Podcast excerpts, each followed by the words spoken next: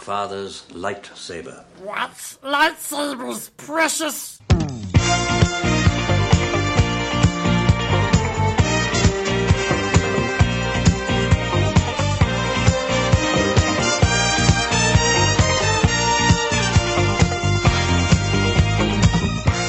Hallo und willkommen auf What's Lightsabers Precious? You've already done German, haven't you? Uh, did I? I think you did, yeah. Hmm, what's another language? I just, just English. Bienvenue à What's Lightsabers Precious. okay, let's try from the top here. Hello and welcome to What's Lightsabers Precious. Lord of the Rings and Star Wars Encyclopedia podcast, where you waste time in fictional wikis. I'm Ryan. And I'm Joanna. Do you have any Star Wars updates in the world of Star Wars? yeah, I have some updates in the world of Star Wars. They are apparently gonna kind of cool their heels on the on the spin-off movies for a little bit. Oh no. Han Solo, a solo Star Wars story starring Han Solo, has not made back its 350 million dollar budget yet. Oh dear. It's been out for a month, even internationally. Oh dear. And so they're still going to move forward with Boba Fett and possibly Obi Wan, but they're apparently putting all their resources into Episode 9 and waiting to see how that shakes out. I just feel like that's kind of crazy because didn't Rogue One make like a ton of money? It did, but they're just kind of getting cold feet because if the movie about the most famous Star Wars character doesn't make back its enormous budget, then what's a Boba Fett movie going to do? They're kind of in a problem of their own making here because they're the ones who decided for reshoots and recasting. Like, it was more expensive than episode 8. to yeah, make, and, there it was, not- all kinds of like kind of bad press that came along with that. Right, and they released it on Memorial Day weekend. There also is the idea that maybe there's a bit of Star Wars oversaturation and that we're getting a Star Wars movie every year now. If they'd waited until December, perhaps, it maybe would have done better. I mean, if you think about it, we just had The Last Jedi in what? Last winter? Yeah, yeah, it was last winter. So, yeah. like, less than six months later, people aren't really clamoring for more Star Wars. We just had that one. So, they're putting the money and focus onto Episode 9, Ryan Johnson's new trilogy, and the Game of Thrones guy's new trilogy they're making as well. well, we'll see how that shakes out. I don't have any Lord of the Rings news. Although I want to ask how you feel about this book. Okay, listeners, it's a this is an audio podcast. It's so good to okay. She's tapping on the book. It's this is I'm doing the ASMR thing. This is a very good book for ASMR tapping. Is that a thing? Oh my god, yes. you the- Mm-hmm. didn't know that? Yeah, like all those ASMR videos, it's like people tapping on stuff. I'm not a freak like you. I don't watch ASMR. This book is the History of Middle Earth, Volume f- Six, Christopher Tolkien's Return of the Shadow, History of the Lord of the Rings, Part One. Okay, so I was It's- at it's a Volume little confusing, Six, I know. but also Part One. It's volume six of the history of Middle Earth, but it's but it's only the first volume that tackles Lord of the Rings because Lord of the Rings Oh. comes. I think there's like ten ish volumes of this, and Lord of the Rings comes in the middle. it's got a nice picture of a hobbit hole on the cover. Um, But you see that the sky is kind of shadowy. Hang on though. It says History of Middle Earth, Volume Six, Christopher Tolkien, Return of the Shadow, The History of Lord of the Rings, Part One. J.R.R. Tolkien, Well, who wrote this book? let me explain it to you, Ryan. You see, Christopher Tolkien compiled it and provided commentary and background. Ah. This is my But a daddy good- book. Yes, but a good deal of the daddy book is in fact daddy's writings. Oh, I see. This contains a lot of excerpts from previous manuscripts of Lord of the Rings that Tolkien put together before he wrote the final one. I think I've told you before that it took him like years and years and years to put out the complete product. Right. The Hobbit came out in the 30s and Lord of the Rings wasn't released until the 50s, so Gotcha. Wow, long long process. yeah, yeah, yeah. It was a very long process, and there's a lot of weird twists and turns he took along the way because he didn't really know what kind of book he was writing. It started out as Ah. a sequel to The Hobbit, and then it became obviously something quite different. Okay. So this is where we get such interesting things as Trotter the Hobbit, who is so called because he walks around in wooden clogs. Trotter. Yeah. We also get uh, characters that you may not have heard of, such as Bingo and Marmaduke. What? So The I've giant been dog from the comic strip. Yeah, he was originally in it. Tolkien thought, well, why don't we put like a mischievous Great Dane in this, see if we can punch it up a little bit. And Uh, we'll just put a, a package of hot dogs on the table and see what happens. didn't didn't make the final cut. Oh, Did man. not make the final cut. Sad to say, poor Marmaduke. But I've been thinking about doing a, a series on um, this book Mm, okay. because I, I think people might be interested. I don't know. Would you find it interesting? Sure. If yeah. I went back and told you about some of the things that were in earlier drafts of Lord of the Rings that didn't end up making the cut, That's a great segue for me to talk about early drafts of the Star Wars. oh, the Journal of the Wills. that's right. We could do like a paired series. Yes. Mm-hmm. Isn't it great how we discuss this like on air, This like little bit- like true professionals? Little peek behind the scenes. Yup. Just you know, this is for you folks at home. Yeah. This for your is benefit. for your guys' gratification. So yeah, that's my news. Is that I'm thinking about maybe doing a thing. Well, that's less Lord of the Rings news and more Joanna's Lord of the Rings podcast news. yeah, isn't it? that's where like what's what's Joanna thinking these days? News. That's a good segment. What's Joanna thinking these days news? yeah. I think write in if you want us to, to to make that a regular feature. Joanna, what is she thinking these days news? Half the time I'm thinking about like I want to eat some Twizzlers. Is dad a racist? Um, so this is that segment, Joanna, what's she thinking these days news? and now it's over. Uh, Now it's over. Until next week. oh good. I can't wait to hear the next Joanna's what she thinking these days news. yeah. And so, with that aside, Ryan, I want to ask you an important question. Okay. Are you a member of the OLF? Ulf? Are you a member of OLF? Good old OLF. Well, I don't know what it is, so I'm gonna say no. Well, you don't know what it is. It's the Orc Liberation Front. Oh gosh, are you a member Yes, I'm the founder. of Orc Rib- Liberation Front? Yeah, No, because Joanna, no, no, no. I've heard that orcs. I, listen, I've seen Lord of the Rings. I know Yes. orcs. They pillage. They destroy. They put meat back on the menu, boys. They're vicious monsters who must be destroyed. smear campaigns. Ryan, What? Are you saying that history is written by the victors. Peter Jackson, a, a filthy propagandist? no, all I'm saying is that what gets left in the histories and what gets left out can tell you a lot about people's agendas.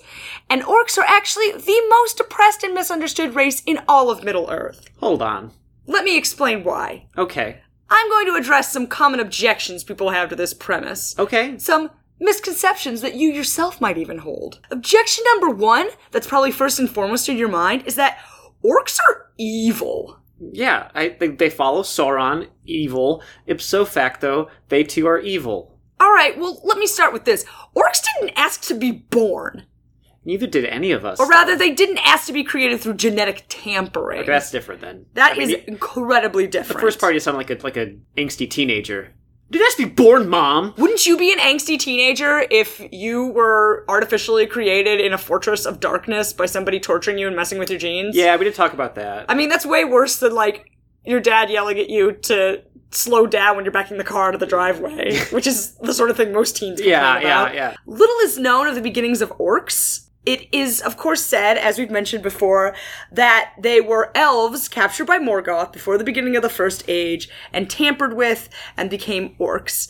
But there's also some indication that some men might have also been tampered with to become orcs. Okay. Of course, at least some of the orcs must have been descended from elves because orcs were around before men were born. That's right, Ryan. Orcs predate men. Whose world is it? Who run the world? Orcs. Orcs. Anyway, you may be thinking, okay, then orcs are just warped, perverse mockeries of elves. To which I say, what is a man but a warped, perverse mockery of Homo erectus?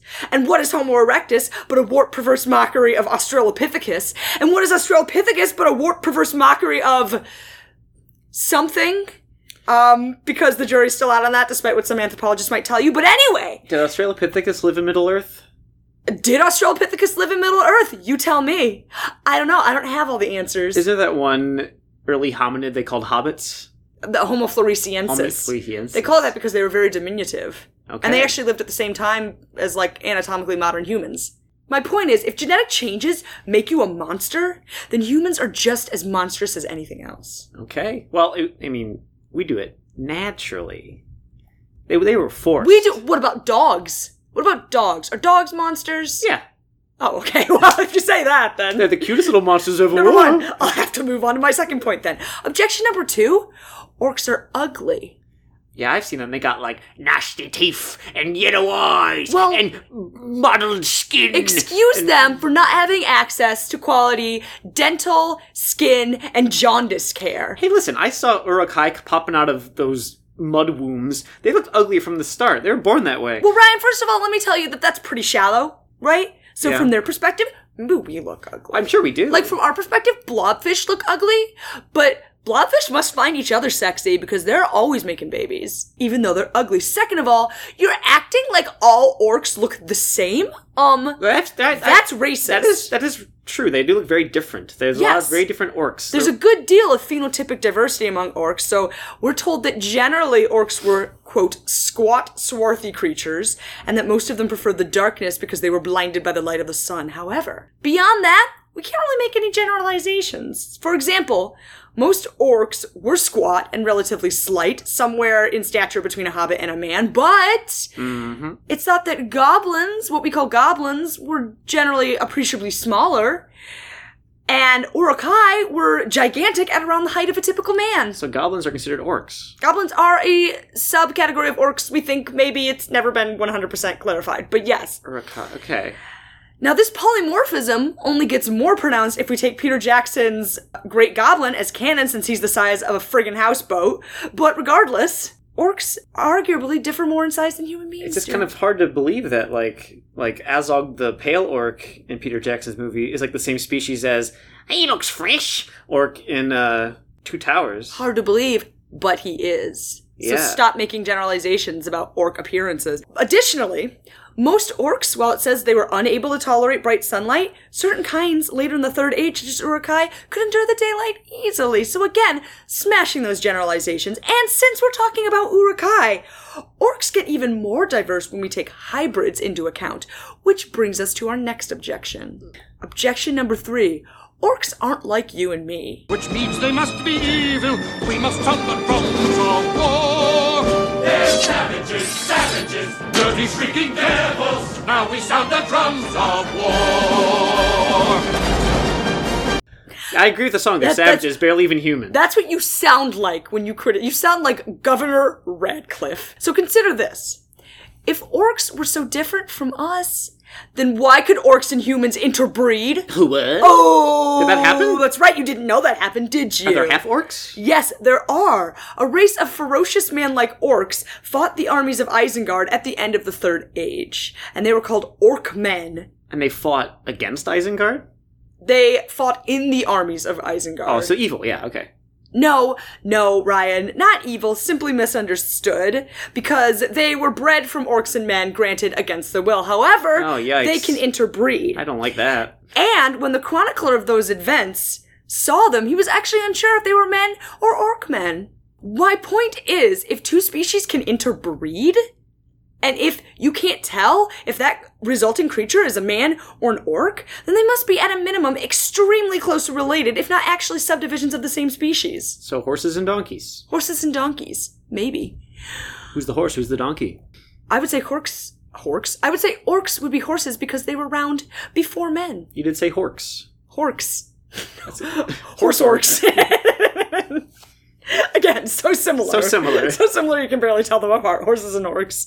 Objection number four. Regardless of their origins or their similarity to man, orcs have no culture. okay, yeah, they just seem to take up other people's stuff and kind of slap it on themselves, and like have like you know makeshift weapons and armor they kind of salvaged off dead bodies. And, Well, we're going to address that in a minute. okay, Orcs actually have several distinct cultures. For example, there are well-known cultural differences between Urukai and other orcs, with the former referring to the latter as maggot folk due to their preference for the dark, okay, or snaga meaning slave due to their lesser physical strength. ooh, okay, But those maggot folk were known for being exceptionally good at tunneling, and they had numerous sizable settlements within the Misty Mountains. okay.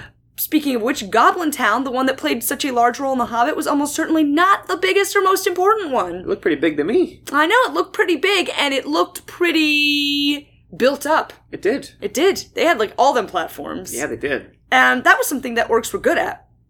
What is that if not culture? That's specialization. That's the foundation of culture. Okay, okay, fair enough. They also had long memories, a sense of family, and probably at least some type of oral history. And why do I know this? Because people who have seen the Hobbit movies or read the book recall that many of Thorin Oakenshield's kin were killed by an orc called Azog. Yes. In return, Thorin killed Azog. 150 whole ass years later, Azog's son Bolg, remembering what happened to his dad, managed to rally an army that attacked Thorin's forces at the Battle of the Five Armies. So that to me says that they valued their kin, just like you and me. Yeah. They were able to convey complex concepts like honor and vengeance to their inferiors. Because you know, at least some of the orcs in Bolg's army probably weren't born at the time that Ozog was killed. Okay. And here's the true test of culture. Orcs had their own special liquor. Ooh, baby. Yeah, not only that, but the liquor granted renewed strength and energy to those who drank it after like burning the crap out of your esophagus. Orcish moonshine. So, the only other race mentioned to have had such a restorative drink, elves. wow. And nobody would deny that elves have culture. You're right. But here's something more akin to what you were objecting to orcs had no proper language, Right. they just stole words from other people. So, orc communities varied so widely in their cultures that their dialects were often mutually unintelligible, so unless they were speaking with orcs who lived next door to them, they generally had to use common speech. This is true. And in fact, Sauron devised black speech, the language of Mordor, specifically so different groups of orcs could communicate with each other. oh, it's like Esperanto. It's like Esperanto. However, Evil Esperanto. that does not mean that orcs had no language. Uh, they did develop their orcish tongues out of elements taken from other languages through what Encyclopedia of Arda very judgingly calls debasing and coarsening them in the process. Some people argue that orc language is kind of jumbled, uh, and it's just a bunch of corrupted borrowings, quote unquote. For example, people make much of the fact that the word orc, which the orcs use to refer to themselves, is derived from the elvish irk. Okay. Even their word for themselves wasn't an original. But you want to talk about jumbled? Let's talk about jumbled for a second, Ryan. Let's talk about English. okay, I knew you were gonna go here.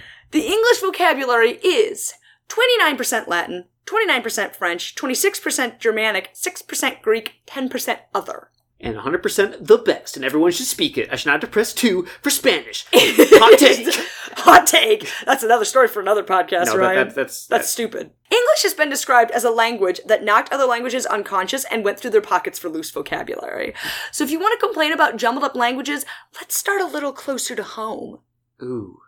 Ooh. Also, the Orc language was a written language. Okay, cool. That's right. Orcs could read and write. And sometimes they could read and write foreign languages, too. wow. Let's give you uh, a couple canon, canonical examples of orcs reading and writing. So this is from Return of the King. Okay. The hideous orc head that was set upon the carven figure was cast down and broken in pieces, and the old king's head was raised and set in its place once more, still crowned with white and golden flowers, and men labored to wash and pare away all the foul scrawls that orcs had put upon the stone. Oh, Orc scrolls. graffiti. I like it. This is from the appendices. If beggars will not wait at the door, but sneak in to try thieving, that is what we do to them. If any of your people poke their foul beards, he's talking to dwarves, in here again, they will fare the same. Go and tell them so. But if his family wish to know who is now king here, the name is written on his face. I wrote it. I killed him. I am the master. This was written on a severed head, Pretty by the way, in hardcore, case you couldn't yeah. tell. The Gnar, the dwarf, turned the head and saw branded on the brow in dwarf ruins so that he could read it the name Azog. That name was branded in his heart and in the hearts of all the dwarves afterwards. Azog wrote his name in dwarf runes. Orcs not only had languages, they were linguistic masters. Well, they had to be. They borrowed so many other things. They probably tried it in, in lots of different languages. uh-huh, I would say. So, you know, is that really a weakness? No. I think it's a secret strength. But objection number six, let's return to your original argument. Orcs are evil. Yeah. All right, so They orcs. might, okay, they might they can read and write. They have their own culture. They honor their dead. You know, that, that- they're they're smart little little creatures. But they evil. All right, well, They follow evil at the very least, and just you know, being being manipulated by evil kind of makes you evil sometimes. so what I believe you're referring to is that orcs were under the control of Morgoth and Sauron yes, from their inception. However, I want to make one thing clear. Once those influences were removed, the orcs ceased to be any sort of appreciable threat. So, are you saying that after the Lord of the Rings, after Sauron is defeated, orcs Yes. still kicked around and they were regular guys? more or less. I mean, we certainly don't have any accounts of them doing like commerce with the other races, but we also don't have any accounts of them attacking or killing anyone. Interesting. After that, after the fall of Barad-dûr, the menace of the orcs was reduced almost completely, but the orcs themselves did not vanish.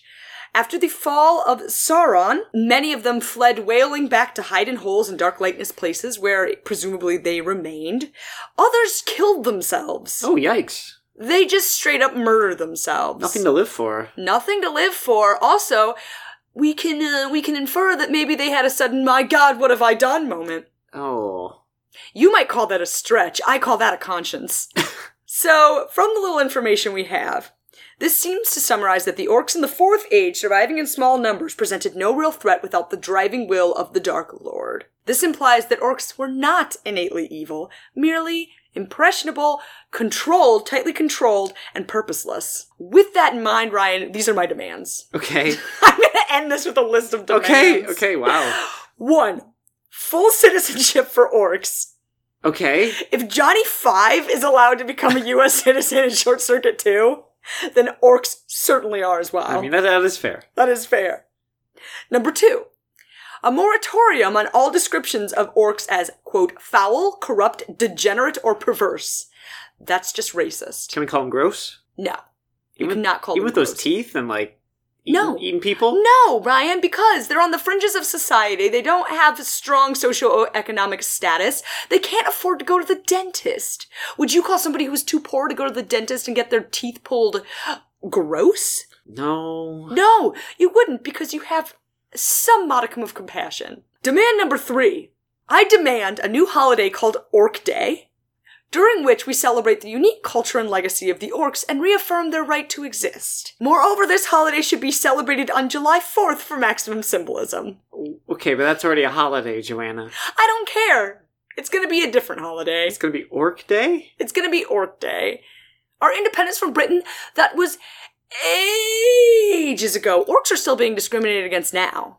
Orc Okay. independence. Orc- Independence from microaggressions. Oh, okay. I see what you're doing. I see what you're laying down. So, with that said, will you be joining the OLF? I mean, you you laid on a pretty good argument. Is there like a monthly fee or anything? No. Oh, it's You just free. have to believe in your heart that orcs deserve better. You know, I like orcs. There, are, you know, in every Lord of the Rings movie, I have a favorite orc that I point out. no, to. what you like is orc minstrelry. Vince, that you, you think that's like orc blackface? What Yes. they're doing? Oh no! Because those are men inside of But those he orc looks suits. fresh, you Those don't- are men in makeup. But I like this Ryan, guy. I like the guy who sounds like this. Those aren't those orcs aren't actually played by orcs. Oh gosh. Yeah. Okay, so that's just It's it's just humans It's doing offensive orc portrayal. impressions. Yeah. what's an actual orc portrayal then? We could say that there is no genuine orc portrayal because there are no orc actors because they've been blacklisted. Oh no! Yeah. You see how far down this this this this this taint of discrimination goes? Wow. Okay. It goes down so far it made me say the word taint, which I normally avoid. Yikes. Okay. Yeah, I'll join your OLF. I gotta rethink some things though. You know, I've really thought about orcs as just in such a negative way, and I liked them because they were nasty boys. But I Your can't- acknowledgement that you need to change your views is the first step. I guess I gotta like them for who they are, not the nasty boys I thought they were. Dang. I've become self orctualized. You were asleep for a long time, Ryan, but now your eyes are open. They are. They're orkin. So that's all I have for you today. Wow. Phew. That's a lot. Yeah. It's a lot going on. Yeah. Well, you talked about an oppressed group, but in Star Wars, there is a- another just as large group that gets just as equally crapped upon Yes. every step of the way droids. Droids. Droid rights. So I guess if I remember the OLF, I'd like you to think about joining the uh, Coalition of Aut- Automaton Rights Activists. Mm, I don't know. Like, I'm already doing a lot of work for the OLF. I'm not sure that I've got two activist groups in me. okay, listen, droids are just as important as orcs, and even more oppressed on the whole. More oppressed than orcs. Yeah.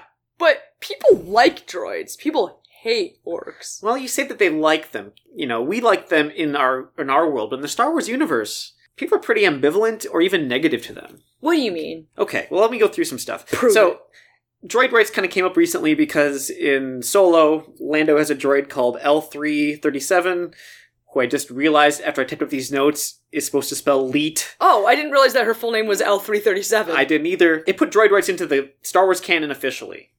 Up to this point, it had purely been a Legends continuity thing, and now it is in the canon officially.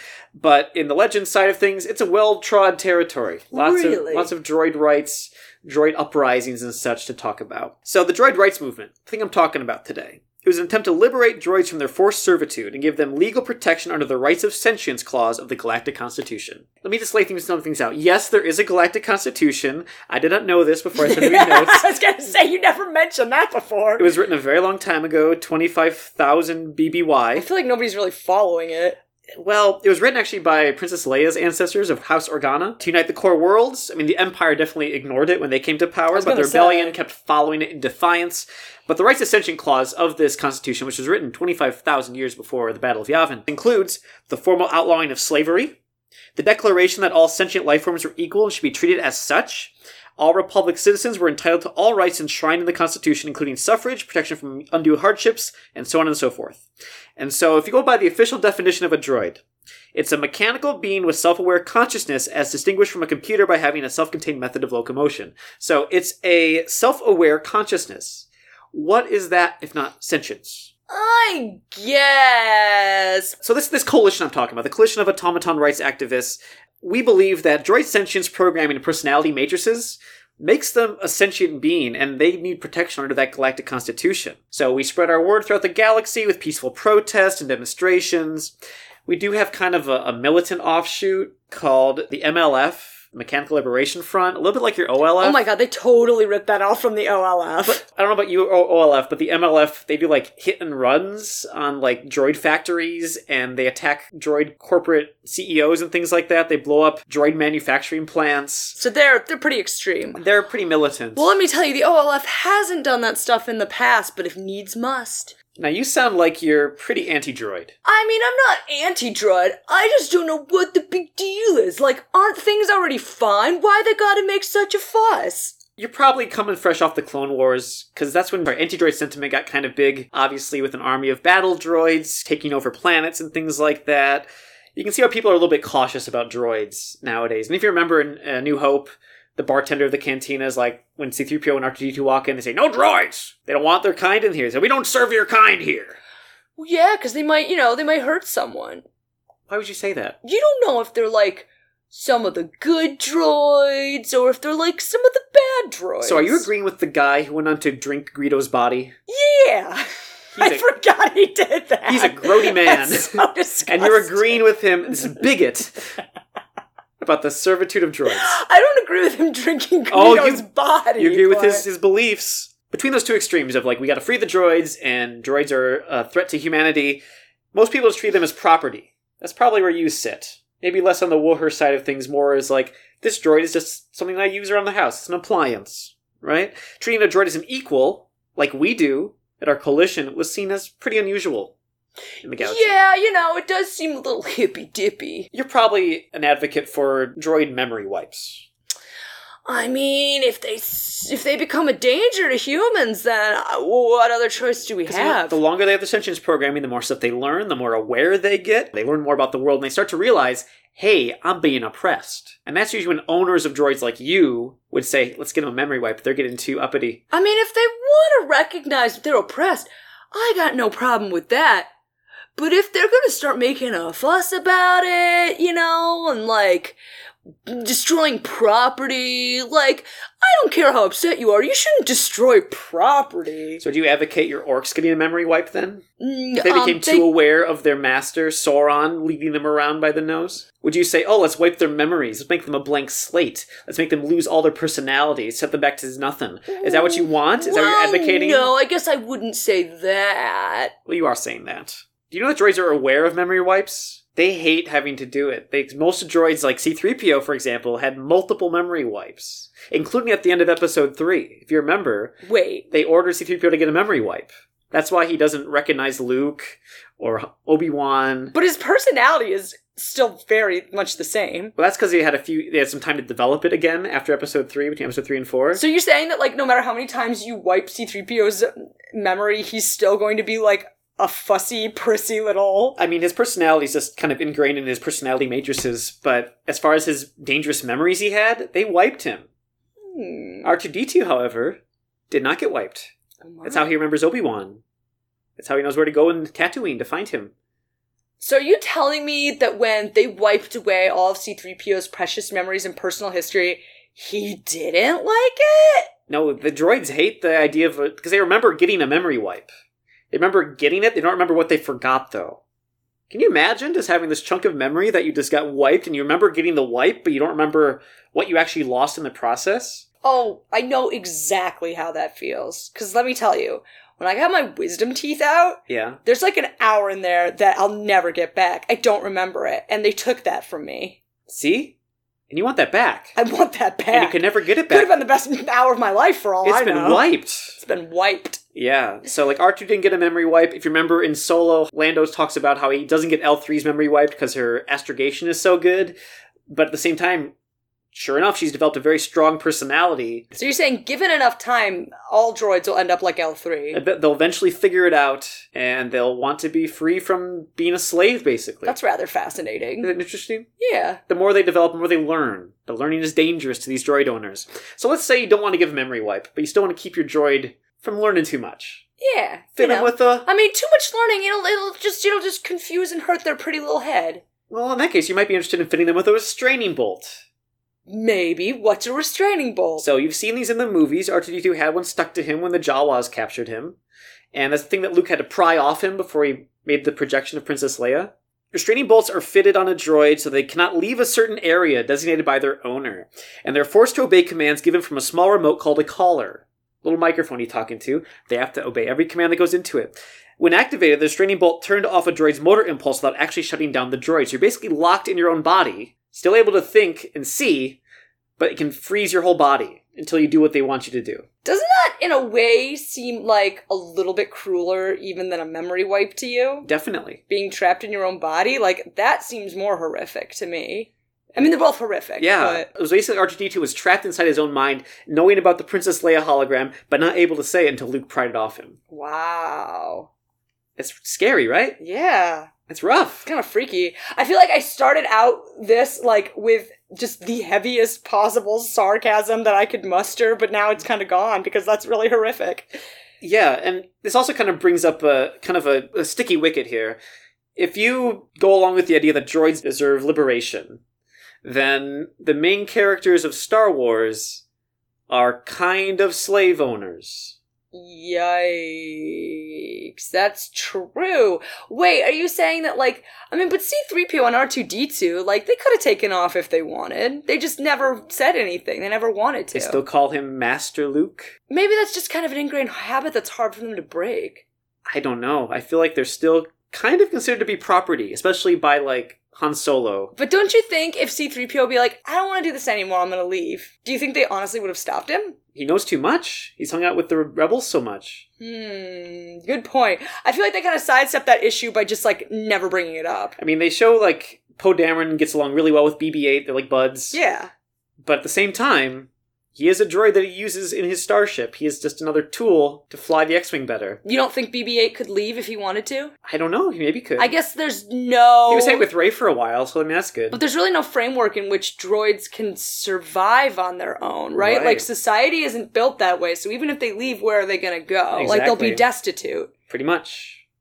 Man, It's hard out there for a droid. The whole institution's rotten. So you know, it's like you can see why they kind of did not want to stick this stuff in the canon side of Star Wars because you know all of a sudden it kind of casts kind of a shadow over droid ownership. Droids over time they have had various revolutions and uprisings.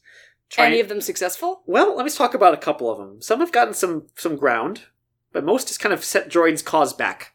Oh. So the first great droid revolution happened in 4015 BBY. This is back during the Old Republic times, so 4,000 years before the Battle of Yavin. It was led by a rogue assassin droid called HK01. It was on Coruscant, and basically kind of rallied all the droids, kind of go ham on Coruscant, messing people up. It was only ended when Jedi Knights finally figured out how to short a droid's circuits with the Force, so they could get inside their heads and turn them off. And this eventually led to the development of ion weapons, which could d- disable droid systems. Yikes! And so the droid manufacturers worked really closely with weapons manufacturers to make weapons that could take down a droid if need be. That's what happens when those major industries are in bed with each other. Right, and this goes all the way into the future. If you look at the Jawas in A New Hope, those blasters are ion blasters. That's how they freeze R2D2 in the desert and make him fall over. That's weapons developed from back 4,000 years ago as a result of the first droid revolution. Is it permanent? temporary? But it knocks him out long enough to, you know, fit a restraining bolt on him, carry him back to the sandcrawler. Just like when I got my wisdom teeth out. Yeah, just like that. That's exactly what They put a happened. restraining bolt in your mouth They where the wisdom did. tooth They was. did. And now you have to listen to the uh, commands of your oral surgeon at all times. In my case, it was uh, listening to Marvin Gaye, but it felt like I was listening to it through like 10 feet of jelly. cool. Is that Yeah. another Joanna's thoughts she's having right now news? Yeah, you get a two for this episode. Wow, that's good. So there's also a droid uprising on Bakura. This was a little bit more recent, 97 BBY. Uh, Bakura is a mining planet, and two rival mining companies sent droids to mine there. The Bakr Mining Corporation and the Halak Consortium. The Halak Consortium sent a virus to the Bakur's droids with instructions to sabotage the settlements. But as a result, it actually deleted the nonviolent programming of the droids, and it led to 40% of the planet's population being exterminated Oh no! as the droid says went haywire, deleting everything left and right. Oh, oops! And so obviously this led to a strong distrust of droids on Bakura, and if you take a droid to Bakura, if you're doing any travel there, it's gotta be filled with a restraining bolt. This is kind of an interesting one. This is the biggest one that never got off the ground. And this was the droid revolution, the final droid revolution, which is led by a droid you may have heard of, IG-88. Why do I know IG88? Okay, so if you've seen Empire Strikes Back, Yes, all those bounty hunters on the Star Destroyer, yes, the one that's a droid, yes. that's IG-88. oh! So we went from bounty hunter to leader of a revolution? Yeah, his whole story is pretty interesting, and it maybe will turn you a- away from the Droid Liberation Coalition. But Front. you're gonna, but you're gonna, but you're gonna tell me about it anyway. It's really interesting, so I want to tell you anyway. Okay. So IG-88 was created by Holowan Laboratories in 15 BBY. It was part of a secret Imperial program to create assassin droids because they've been outlawed for centuries before that. Sure. Especially after the Great Droid Revolution, which was led by an assassin droid. They weren't allowed to make them for a long time. Understandable, But the Empire's okay. like, what if we can make them? That'd be cool. So they hired Holowan Laboratories to create IG-88. He was the first in a new line of high-end assassin droids with sentience programming that was thought to prevent unstable nature of previous assassin droids. But, of course, upon awakening, IG-88 asserted his superiority over biologicals, telling his, his masters, I'm better than you. Step aside. Ooh. And so they kind of panicked a little bit and tried to shut him down. And this led to something called the Hollowan Massacre, in which IG-88 killed dozens of scientists, guards, and Hollowan personnel before escaping with three other IG-88 droids. Wow. Yeah, killed everybody in the lab. Took off with his three copies. And he linked his droid consciousness to those three copies, essentially creating a hive mind among them. And so now there was four IG-88s, IG-88A, B, C, and D. What was the one that was in the movie? That was B. We're going to talk about that. Oh, okay. And so as they connected, they had a saying among themselves, this kind of mantra they would chant throughout their lives. We think, therefore we are. Therefore we will propagate. Therefore we will remain. How they gonna propagate? Well, let's talk about that. Their big plan was to upload their sentience programming to all the droids in the galaxy, creating a great droid uprising and eliminate organics entirely. That seems less like liberating droids and more just like turning all droids into you. And what better way to get your plan through? But you're not really liberating them. You're liberating them from their slavery to organics by giving them a new mind. It's from one form of slavery to another. okay. That's fine. you're not even gonna argue that. Listen, it was their plan. I can't argue with it. It's got legs. So they were able to test their plan out, see if it worked, at a droid factory on the planet Mechis 3, which is a big droid manufacturing planet. They conquered the whole population, killing off everyone there, and took over the factory, uploaded their minds to the droids that were coming off the assembly line, and sure enough, it worked. And so I said, all right, this is this this is our plan. It's going to work out great. And so they all kind of split off at that point because there's four of them. They can get a lot done with their hive mind. IJA kind of became the head of the Mechas, the mastermind behind the whole plan. C and D were the guards protecting the plant from any sort of intruders, whereas B decided to become the face of the group to the Rider Galaxy and become a bounty hunter Whoa. to pay the bills and also to kind of avoid suspicion around Mechas 3 and why no one had come back from Mechas 3 in a long time. He became actually the second best bounty hunter in the galaxy behind Boba Fett because he was willing to do what organics would not. Okay. right. For some reason on the Wikipedia page it lists all of his weapons that he walked around with. Including a gas dispenser, neural gas grenades, a flamethrower, a sonic stunner, a pulse cannon, a needle dart gun, a blade extension set, an ion blaster, a neural inhibitor, concussion grenades, throwing flechettes, and blaster rifles. Must have had a bitch of a time going through airport I security. know, right? Beeps all over. I mean, he's made of metal already, so Yeah, right? it's not going to get much better. So he was one of the bounty hunters, like I said, contacted by Darth Vader to hunt down Han Solo. And he went aboard the Star Destroyer to meet with Darth Vader. And while he was there, he kind of snuck around and plugged himself into the computer of the Executor and stole some files. He He downloaded a bunch of torrents. got some torrents. I'm torrenting the entire second season of Growing Pains. he got Growing Pains. He got all seven seasons of Glee. He uploaded them all to his friends. Yes. too. But more importantly, he got the plans for the second Death Star, which was yet to be built at this point. And he uploaded that to his brain. He transmitted to all of his fellow IG 88s, so they all had knowledge of this new battle station being built. So scroll that away. Keep that in your head. Here, scroll another way. He finally lured Han Solo to Cloud City, and Boba Fett set up a trap for him. So he basically blasted him with a ton of ion cannons, and then while he was deactivated, opened his chest cavity and shoved in one of his concussive grenades into his chest, exploding him. The last thing he heard was Boba Fett's nonchalant remark to the watching Ugnaughts, You're welcome to what's left. Ooh, Hardcore. ice cold, Boba. So Boba was able to get Han Solo for Darth Vader. C and D were dispatched to pursue Boba Fett in order to steal the carbonite slab and avenge their brother's death. C was pretty much immediately blown up in space oh no. by Boba Fett's ship. D managed to get away to a junk planet called Ord Mantell, where he could kind of hide out for a little bit and repair his ship and repair himself. But while he was trying to escape, he was confronted by a smuggler called Dash Rendar and was destroyed. You're gonna have to explain who Dash Rendar is. That's a story for a later day. okay. So, IG 88A is the last remaining IG 88 droid out there. He moved into the final stages of the droid revolution. He remembered all the information he got about the Empire, and so on Mechas, he created 100 droid stormtroopers that were indistinguishable from the real thing. He also created a fleet of mock Imperial vessels. With all of those, he was able to intercept the Death Star 2's central computer as it was being transported to Endor. And when he got there, he uploaded his brain to the central computer.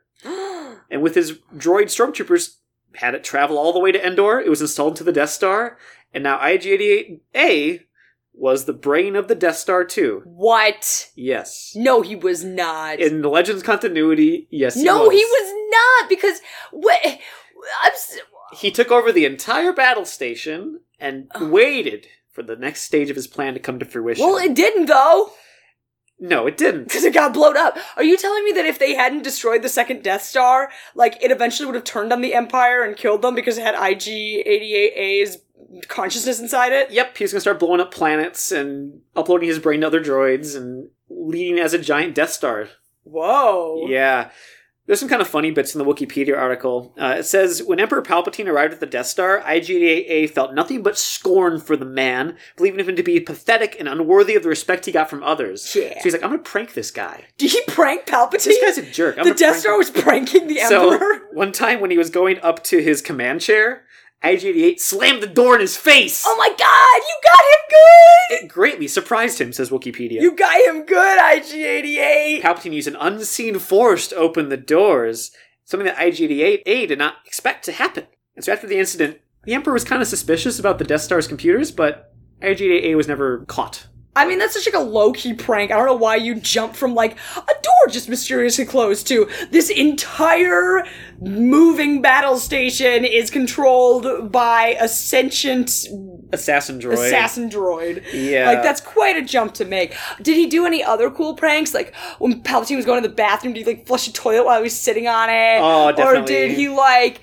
he filled a garbage bag up with shaving cream and then he stuck the mallet of it under the door to Palpatine's bedroom and then he jumped on the back till his shaving cream squirted in? Yeah, and he put a bucket over the door so he got splooshed with it when he came in. Kersploosh! Uh, what a prankster, IG88. But no, it doesn't list any other funny ones. But I'm sure all those actually happened. okay. So during the Battle of Endor, which is not that long after, IG88 was having a ball blowing up rebel cruisers with, with the super laser. If you remember in the movie, the super laser of the Death Star's shooting off, blowing up ships left and Yeah, right. yeah, yeah. That's IG88, baby. Shooting people down. That's not the Empire? That's IG88, baby. It seems like they were kind of sharing a common purpose at one point. Well, yeah, but as he was doing this, he realized it's kind of a waste to use this giant laser to just destroy ships when I can destroy entire planets. And so he said, Now is the time for the great droid revolution to arrive. He would finally send his code out to all the programmed droids in the galaxy, causing them to rise up against their masters. Then use the super lasers to destroy all the ships in the battle, both the rebels and the Imperials, and the planets involved as well. Perfect! Whew. As IGA prepared to send the signal out, he noticed that several rebel starfighters were flying inside of the superstructure of the battle station toward the main reactor. But he's like, nah, it's not gonna hurt me. It's fine. It'll be good. And he recited to himself, I think, therefore I am. I destroy, therefore I endure. but then it got exploded. And Oh, no, oh, dodged a bullet there, man. he didn't dodge a bullet, he got blown No, up. no, no. I mean, humanity. Oh, it did, yeah. Yeah. So wait, I'm sorry. So this is a reason why I should support a droid revolution. Okay, so do you want to join my droid uprising where we destroy all organics? I mean, after all that, I'm a little scared. I mean the orcs can join too, they're fine under the droid. I mean, I guess I They should- are organic. I should admit, I'm actually part of the MLF. I'm not part of the coalition. I'm all about the militant takeover of the galaxy by droids. So, um, what do you think? Ah, can I get back to you on that? Okay, but just watch your back. I mean, if I drew- join, will they not kill me? Probably. Oh, that's good enough for me. Watch your back. Keep an eye on the microwave. Are they gonna flush the toilet while I'm sitting on it so my bottom gets all wet? It's gonna get all wet. Oh, wet. It'll sup- it'll Kersploosh. surprise me and I'll go, ooh. Wee! All right, I'm in. Okay, cool. Yeah. Orcs and droids forever. So now it's the it's gonna be the MLF plus the OLF. It's gonna be the M O L L F F. Molf. The MOLF. I like it. Grand MOLF. Grand Molf. We'll call it the Grand MOLF. of a Molference. Yeah. Wow, good job, babe. Thanks. I think IG88 maybe sours the whole droid rights thing, but if you count him out, It's a little bit of a fly in the ointment. I mean, he's like a, a big fly in the ointment. I mean, there's more fly than ointment in that bottle. yeah, he's a bit of a violent boy, but he was made that way, so who's to say? Same way orcs were made to be evil. Well, yeah, sort of. So, are you gonna make a droid day? Uh, yeah, I want to use July 4th. I thought it'd be a good droid day. Ooh, I'm kind of already using July 4th. Oh, really? Yeah, I g- that's kind of already Orc Day. Orcs are organics, right? Uh, yes. Okay, we'll figure that out before July 4th. Oh boy. Um, that sounded like a veiled threat, but I'm gonna ignore it for now. Okay, Alright, cool.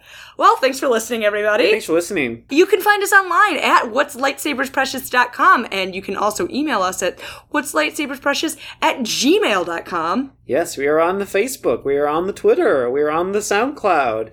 We have an Apple Podcast page you can rate up. Guys, I don't know h- what I have to offer you guys before you start giving us ratings. Is it blood? Do you want his blood? I'll give you my blood. No, we have ratings. We just want more. More. We want more. Always more. power. Unlimited ratings. I guess people don't want a producer gala message. They don't want a song by the Gonk Choir. They don't want something in Elvish. They don't want Senator Binks to talk to them. What do they want? Money. Okay, I'll pay you. We will literally pay you to give us more ratings. I'll give you a dollar. Joanna, off mic. I said a dollar, but I'm giving them a doll hair. Oh my god, what the hair of a doll. doll. Can you imagine? They're gonna give us ratings and get a doll hair. And they're definitely gonna take that in stride. They're gonna love it. They're definitely gonna be like, this is a funny joke. you guys got me that time. Okay, let's go back on mic. So let's make sure they don't hear this. Alright, cool. Yeah. We'll edit it out. Okay. Anyway, Yeah, we'll give you a dollar. Or one of those other things I talked about. If you rate us up, just let me know. Email us what's lightsabersprecious at gmail.com and do it. just do it.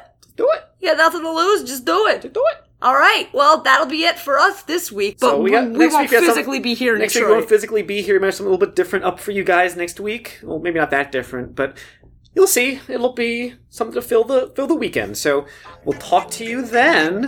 Bye, Hopwalks. See ya, ebits.